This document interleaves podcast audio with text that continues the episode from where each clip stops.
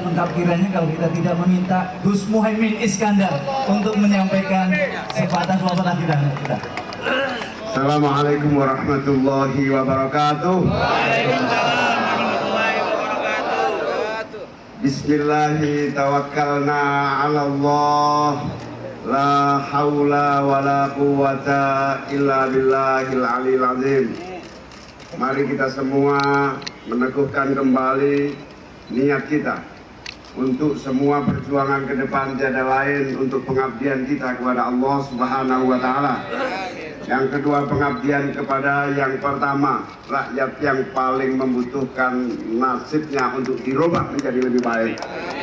Yang kedua untuk seluruh bangsa negara kesatuan Republik Indonesia kita niatkan kita akan merubah menjadi lebih adil, makmur dan sejahtera. Mohon doa restunya kepada seluruh para kiai, para habaib, para ulama, para seluruh tokoh-tokoh di seluruh Indonesia. Mohon doa restunya dari seluruh masyarakat bangsa Indonesia. Insya Allah Allah memberikan kemudahan dan kemenangan kepada Amin di masa yang akan datang. Selamat berjuang. Allahumma fiq ila Wassalamualaikum warahmatullahi wabarakatuh. Waalaikumsalam warahmatullahi wabarakatuh. Terima kasih jasa khairan.